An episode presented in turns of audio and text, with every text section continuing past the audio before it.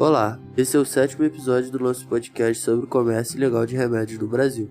Com esse podcast, temos o objetivo de informar e compartilhar pesquisas feitas sobre o tráfico de remédios no país. Sendo esse o nosso último episódio, gostaríamos de agradecer por ter escutado até aqui.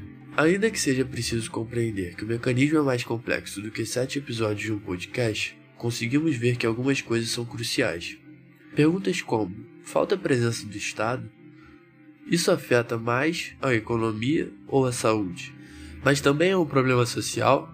Ou na verdade torna-se um problema econômico analisando o social? E por fim, qual seria o perfil dos consumidores?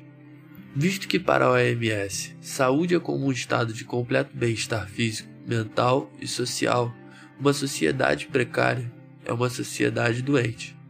Desta forma, observam-se dois principais pontos no Brasil uma indústria que só cresce farmacêutica e um estado de saúde cada vez mais deficiente. Apesar das informações, do fácil acesso e do SUS, ainda encontram-se dificuldades sociais, principalmente na formação de educação em relação aos medicamentos. Mais da metade das pessoas não leem a bula, algo que deveria ser uma forma de se respaldar, torna-se banal. E este é somente um dos sintomas de uma população que cada vez mais tem acesso a medicamentos de forma fácil o que torna perceptível que o uso indiscriminado de medicamentos pode, além de não se resolver o problema de saúde, causar dependência física e psíquica. Assim, tentamos, de modo mais claro, abordar tais questões. Podemos dizer que, apesar do tráfico de remédios afetar diretamente a economia de forma depreciativa, já que é sonegado o imposto, ainda assim é observado que as questões sociais são muito maiores e relevantes. Por causa delas, outros problemas econômicos tendem a aparecer. Digamos que tudo seria um efeito dominó.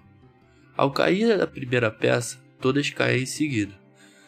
Essa analogia serve para dizer que, apesar da Anvisa tentar estar cada vez mais presente na forma regulatória, ainda se tem a impressão de que falta o papel do Estado na parte básica, que é a de informar. Mesmo com projetos visando tornar o remédio mais acessível e mais barato, vimos que este não é o único problema e motivo para o tráfico, mas também remédios proibidos.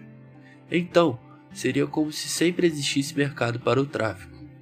O ciclo social, fadado pela desinformação e talvez por um leve desamparo, torna o comércio ilegal de remédios no Brasil progressivamente mais ativo. E cada vez mais podemos ver as consequências deste na economia, apesar de não afetar diretamente a indústria farmacêutica. O utilizador dos remédios traficados não tem um perfil único, pois para os remédios proibidos é necessário ter dinheiro para adquiri-los. Já os falsificados normalmente são pessoas carentes e sem compreensão total do risco que aquilo apresenta. Para concluir, é de suma importância entender que a saúde e a economia não são um paralelo e que o problema social levantado se respalda nos dois, pois ambos o sustentam. É um problema que não se pode resolver de forma isolada, e infelizmente, para esse problema nós não temos remédio.